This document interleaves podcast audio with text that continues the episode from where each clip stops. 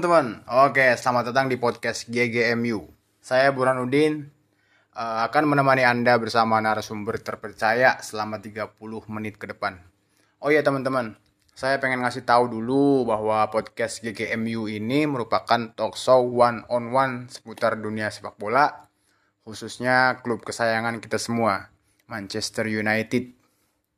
Kami bakal ngobrolin tentang saga transfer atau bursa transfer pemain, strategi taktik bermain, ulasan pertandingan dan lain-lain. Dalam episode dan tentunya itu diulas, uh, dibahas, diobrolin dalam episode yang berbeda gitu ya teman-teman. Jadi uh, dalam uh, dalam satu episode itu pembahasannya pembahasannya satu aja gitu agar lebih terarah dan tentunya tidak melebar ke mana-mana. Oke, dalam kesempatan kali ini saya sudah bersama uh, saudara Solekudin ya, narasumber kita. Di sini kita akan membahas seputar Erik Ten Hag, manajer baru skuad Setan Merah. Oke, ya kita kenalan dulu nih sama Kang atau Bung ya, Bung Solek. Gimana Bung Solek? Ya, nama saya Solekudin dari Indrama Trisi Indramayu. Saya di sini fans berat MU dari kelas 3 SD. Oh, ternyata udah jadi fans MU dari kelas 3 SD nih, Bung. Eh, teman-teman. Jadi artinya udah ngelotok banget ya kema uh, pengetahuan soal MU-nya gitu. Udah dari dulu seputar Manchester United atau MU-nya. Oke, uh, gimana nih kabarnya, Kang Solek? Alhamdulillah sehat-sehat, baik baik baik baik. Oke. Tentunya tentunya di tengah kesibukannya sebagai seorang mahasiswa ya. Dia juga aktif ataupun ex uh, terus mengikuti perkembangan Setan Merah. Perkembangan Manchester United termasuk di tahun ini meskipun lagi merosot ya performanya MU gagal finish di peringkat empat besar tapi Kang uh, Solek ini tetap setia mendukung tim kesayangan kita semua yaitu Manchester United. Kemudian uh, Kang Solek juga selalu up to date terkait perkembangan Manchester United. Yang terbaru ini ada manajer baru, ya, manajer baru yaitu Erik Ten Hag manajer baru Manchester United yang didatangkan dari Ajax Amsterdam, Amsterdam, Belanda. Oke. Saya mau nanya nih, kita uh, kita ngobrol-ngobrol santai aja ya. Saya mau nanya kira-kira uh, apa pendapat Anda tentang Erik Ten Hag yang ditunjuk sebagai pelatih baru Manchester United? Menurut saya Erik Ten Hag ini ya bagus lah untuk ke depannya buat MU. Ya, bagus ya berarti. Kemudian itu bagusnya itu seperti apa tuh maksudnya? Bisa dijelasin kepada teman-teman nggak? Ya, dilihat dari sebelumnya Ten Hag ini mulai bertugas sebagai pelatih Ajax Amsterdam pada ta pada Januari 2018. Sejak saat itu dia telah memberikan prestasi yang bagus untuk Dego Denzonen Ten Hag mampu memberikan tiga gelar Eredivisie, dua gelar KNVB, Becker, satu gelar Super Cup. Dia juga mampu menciptakan sejumlah pemain muda menjadi bintang. Oke, ah, luar biasa sekali ya sepak terjang uh, Erik Ten Hag ini di klub lamanya gitu, teman-teman. Uh, gini Kang Solek, kira-kira berdasar dari pengetahuan Kang Solek, siapa gitu. Pemain yang paling berantusias itu pemain yang bersemangat menyambut kedatangan Erik Ten Hag ini. Ya mungkin hampir semuanya sangat berantusias ya karena ini juga pelatih baru. Mungkin akan membawa semangat baru bagi setan merah ini. Ya ya ya, ya. kira-kira siapa gitu? Satu atau beberapa pemain yang bisa disebutkan gak gitu Ya mungkin salah satunya kipernya David De Gea. David De Gea. Ia merupakan salah satu pemain yang bersemangat dengan kedatangan Erik ten Hag ke MU ini? Oke oke. Jadi ini baik ya menurut Kang Solek ini kedatangan Erik ten Hag ini merupakan sebuah hal yang baik untuk mengembalikan kejayaan Setan Merah ya dan para pemain juga cukup antusias terlebih eh, David De Gea sang kiper sangat antusias menyambut kedatangan sang pelatih baru gitu. Oke. Kemudian apakah Kang Solek optimistis Erik ten Hag ini bisa mengembalikan kejayaan Manchester United gitu? Ya menurut saya optimis lah. Pastinya pelatih baru ini akan membawa banyak perubahan untuk setan merah ini ya enggak guys Ya, ah, kira-kira alasannya apa tuh? ya karena dilihat dari tahun 2018 sampai sekarang dia memberikan prestasi yang bagus untuk Dego Zonen Wah, untuk Ajax ya. ya betul untuk Ajax Amsterdam Hmm, terus terus apa lagi? Ten Hag juga mampu memberikan tiga gelar Eredivisie, dua gelar ke VB Beker, satu gelar Super Cup, dan dia juga mampu menciptakan jumlah pemain muda menjadi bintang. Pemain muda menjadi pemain bintang. Jadi orbit ya. Jadi pemain muda ini yang dulunya nggak banyak yang tahu, sekarang udah banyak yang tahu gitu. Mungkin kita bisa melihat ada Matthijs de Ligt yang sekarang udah berseragam Juventus, ada Frankie De Jong juga, kemudian ada ada Donny van de Beek. Donny van de Beek ini merupakan salah satu pemain Manchester United yang yang kemudian kemungkinan ya akan bertahan musim ini. Itu adalah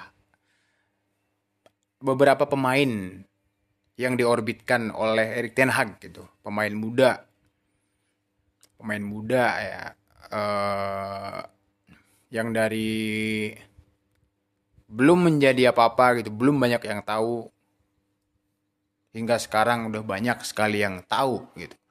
Termasuk juga ada Anthony yang dirumorkan bakal dibawain uh, dibawa gitu. Dari Ayak bakal dibeli dari Ayak ke Manchester United. Dan masih banyak lagi Oke, ngobrolin tentang pemain nih. Uh, dengan kedatangan Erik Ten Hag ini, menurut Kang Solek siapa saja pemain yang akan bertahan dan dilepas dari klub? Ya mungkin yang bertahan itu banyak ya. Apakah ini disebutin atau enggak, Bung? Ya silakan disebutin aja gitu kan. Ya menurut saya yang bakal bertahan itu yang pastinya De Gea. Yang kedua Alex Telles dan Harry Maguire, Victor Lindelof, Diego Dalot, Fred Scott McTominay, Hannibal Matsbri, Bruno Fernandes, Cristiano Ronaldo, Anthony Elanga. Oke, ternyata cukup banyak juga ya pemain yang bakal bakal bertahan di setan merah. Termasuk uh, yang seenggaknya itu masuk uh, masuk skema lah gitu, masuk proyek lah, proyek untuk ke depan ini ini pemain-pemain yang masih saya mau nih gitu, yang masih berpotensi untuk bekerja sama dengan saya nih gitu menurut Erik Ten Hag. Oke, uh, tentunya juga para pemain itu juga berharap agar gaya pemain, gaya permainan mereka itu bisa nyetel itu teman-teman, bisa nyetel sama permainan yang disajikan ataupun strategi taktik yang bakal disajikan oleh Erik Ten Hag itu sendiri. Terus juga ini juga pemain-pemain ini masih sangat berpotensi untuk mengembalikan era kejayaan setan merah untuk musim depan ya teman-teman. Terlebih ada pemain para pemain-pemain senior yang dapat menopang perkembangan para pemain muda ada David De Gea, Cristiano Ronaldo dan lain sebagainya gitu kan. Harry Maguire juga itu. Ya, berbicara tentang pemain nih. Kira-kira alasannya apa sih gitu? De Gea tuh bisa bertahan tuh. Ya alasannya mungkin dia sangat senang. Sangat senang klub telah membuat keputusan. Intinya para pemain-pemain ini nanti uh, bersedia ya gitu kan bekerja sama dengan Erik Ten Hag. Kemudian selain pemain-pemain yang bakal bertahan, kira-kira siapa aja nih yang bakal dilepas oleh klub atau mungkin uh, bakal pindah gitu? Ya mungkin ada Paul Pogba, Jesse Lingard, Juan Mata, Nemanja Matic, Edinson Cavani, Lee Grant. Itu. Ya. Kira-kira dari beberapa pemain itu alasannya apa ya? Bisa uh, dilepas itu? Mungkin Paul Pogba, Paul Pogba ini kontraknya udah habis. Dan ya. Paul Pogba Paul Pogba ini hubungan dengan supporter tak harmonis. Jadi mungkin dia nggak betah. Jadi gitu ya. Yang selanjutnya Jesse Lingard dia ini kontraknya habis. Juan Mata kontraknya habis. Nemanja Matic kontraknya habis. Sudah diumumkan akan pergi. Edinson Cavani kontrak habis. Lee Green juga sudah habis. Gitu Bung. Mungkin seperti itu yang akan hengkang akan pergi. Oke bung. Jadi intinya gitu ya. Uh, sebenarnya mereka juga kalau opini saya pendapat saya tuh mereka tuh selain selain udah pada uzur ya gitu bahasanya udah udah tua gitu untuk untuk ukuran pemain bola ada juga ya beberapa pemain yang uh, memiliki hubungan yang kurang harmonis dengan manajemen atau bahkan dengan para fans gitu. Kayak contohnya Paul Pogba nih. Paul Pogba tuh banyak dikritik oleh fans bahwa dia ini bermain setengah hati itu. Enggak enggak 100% bermain gitu nggak nggak apa ya bahasa kasarnya nggak ikhlas lah nggak nggak sepenuhnya lah gitu main untuk United itu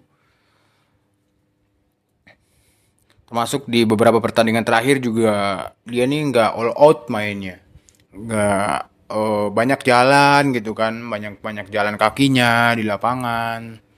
Banyak ngeluh segala macam dan intinya dia ini tidak menunjukkan semangat semangat juang yang tinggi di lapangan gitu. Itu itu menurut fans ya. Atau bahkan itu juga legenda Manchester United Roy Keane. Roy Keane mengkritik habis-habisan Pogba. Bahwa Pogba ini bahwa klub sebesar Manchester United itu tidak pantas memiliki pemain seperti Pogba.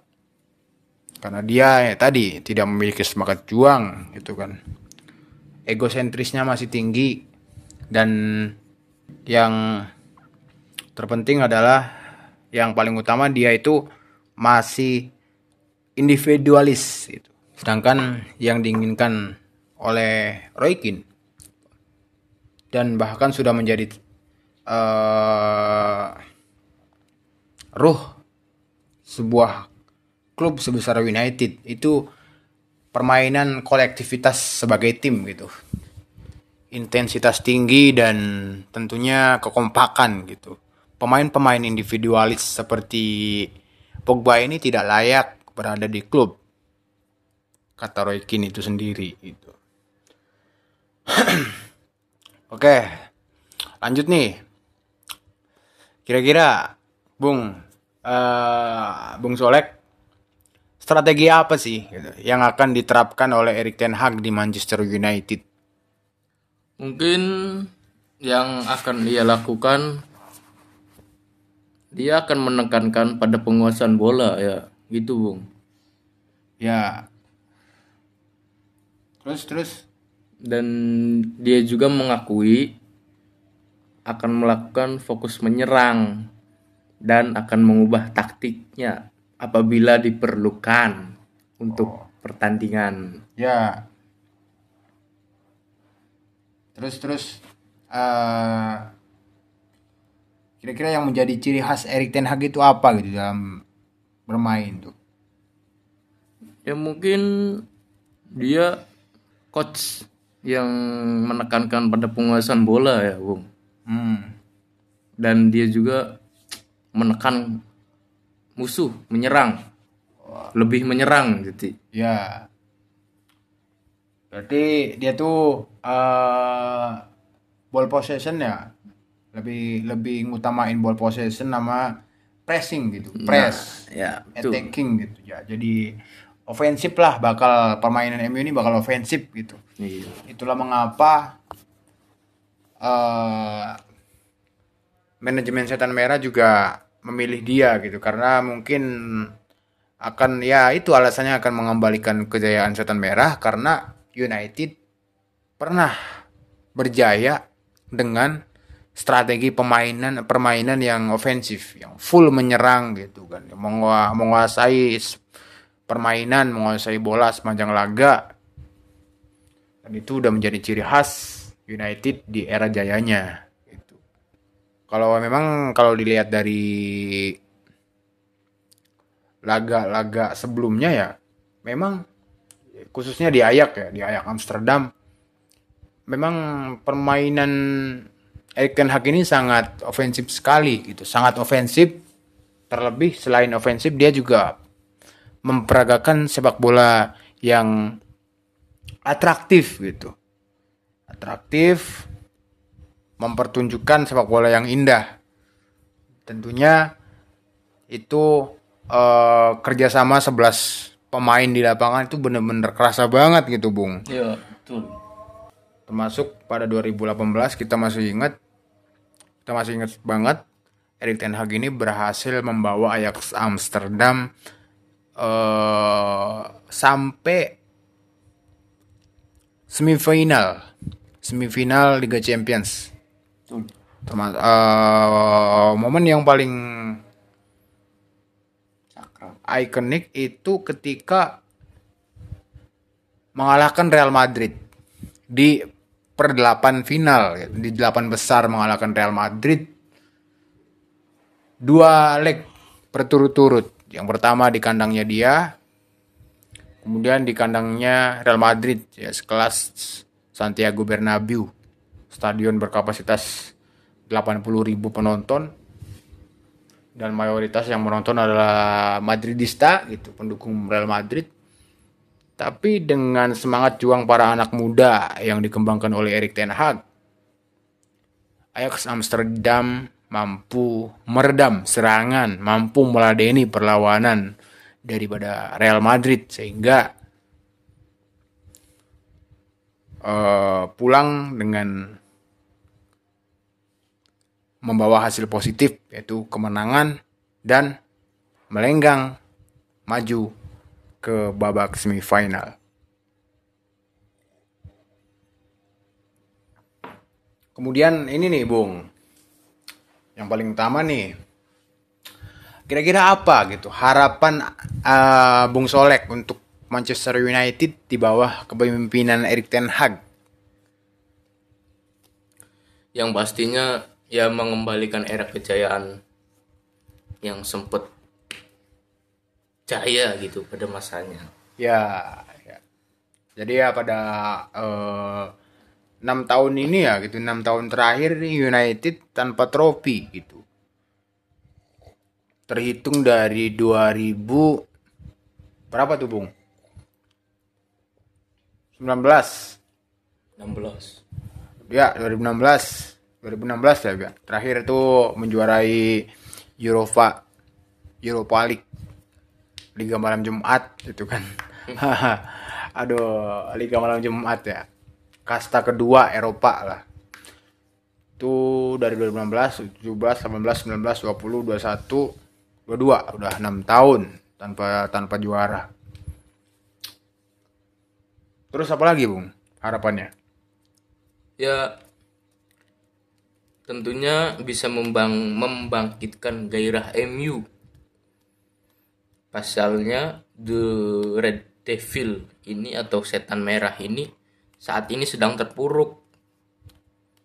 Intinya intinya sih semoga bisa inilah gitu kan menaikkan level lah gitu kan. Sekarang ini kan di, di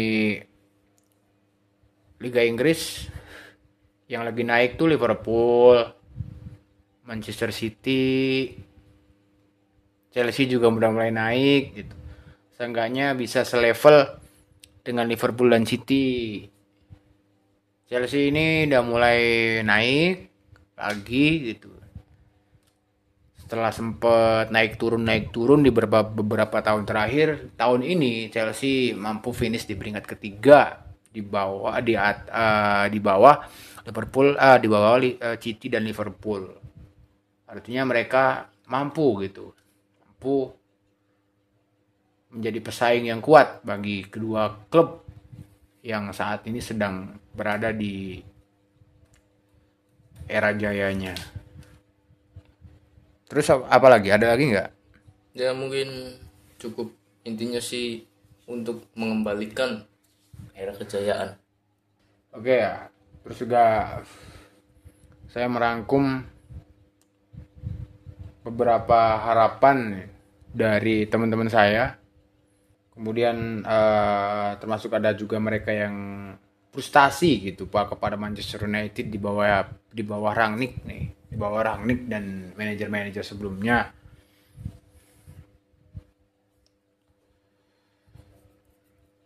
Sehingga ya Erik Ten Hag sendiri lebih memuji tim di era Solskjaer daripada di era Rangnick. Erik Ten Hag menyuarakan jika ia siap memulai revolusi demi mengembalikan Manchester United pada kejayaan usai resmi bertugas sebagai manajer baru mereka. Ya, meski terlihat ambuladul ya teman-teman. Di masa kepelatihannya uh, Rangnick ini meskipun ambuladul namun bos anyar itu percaya jika Red Devil punya potensi untuk sukses bahkan sejak era uh, menangani uh, bahkan sejak eranya Solskjaer. Ya, ada harapan nih dari teman saya fans juga dia menuliskan dalam sebuah tulisan di sini kertas untuk saya agar dibacakan di podcast ini gitu.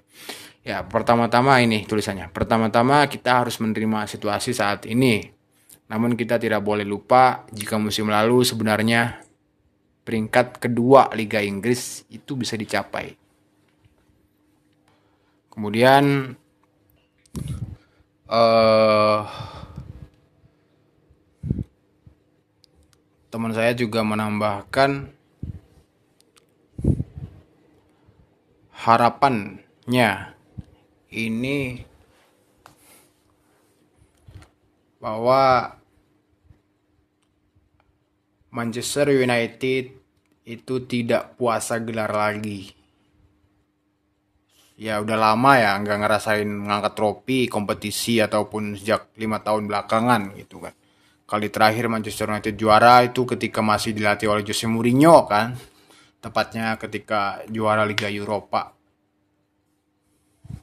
dan ternyata di era Mourinho ini mampu mengangkat dua trofi yang pertama di Europa League dan yang kedua di Piala Liga pada 2016-2017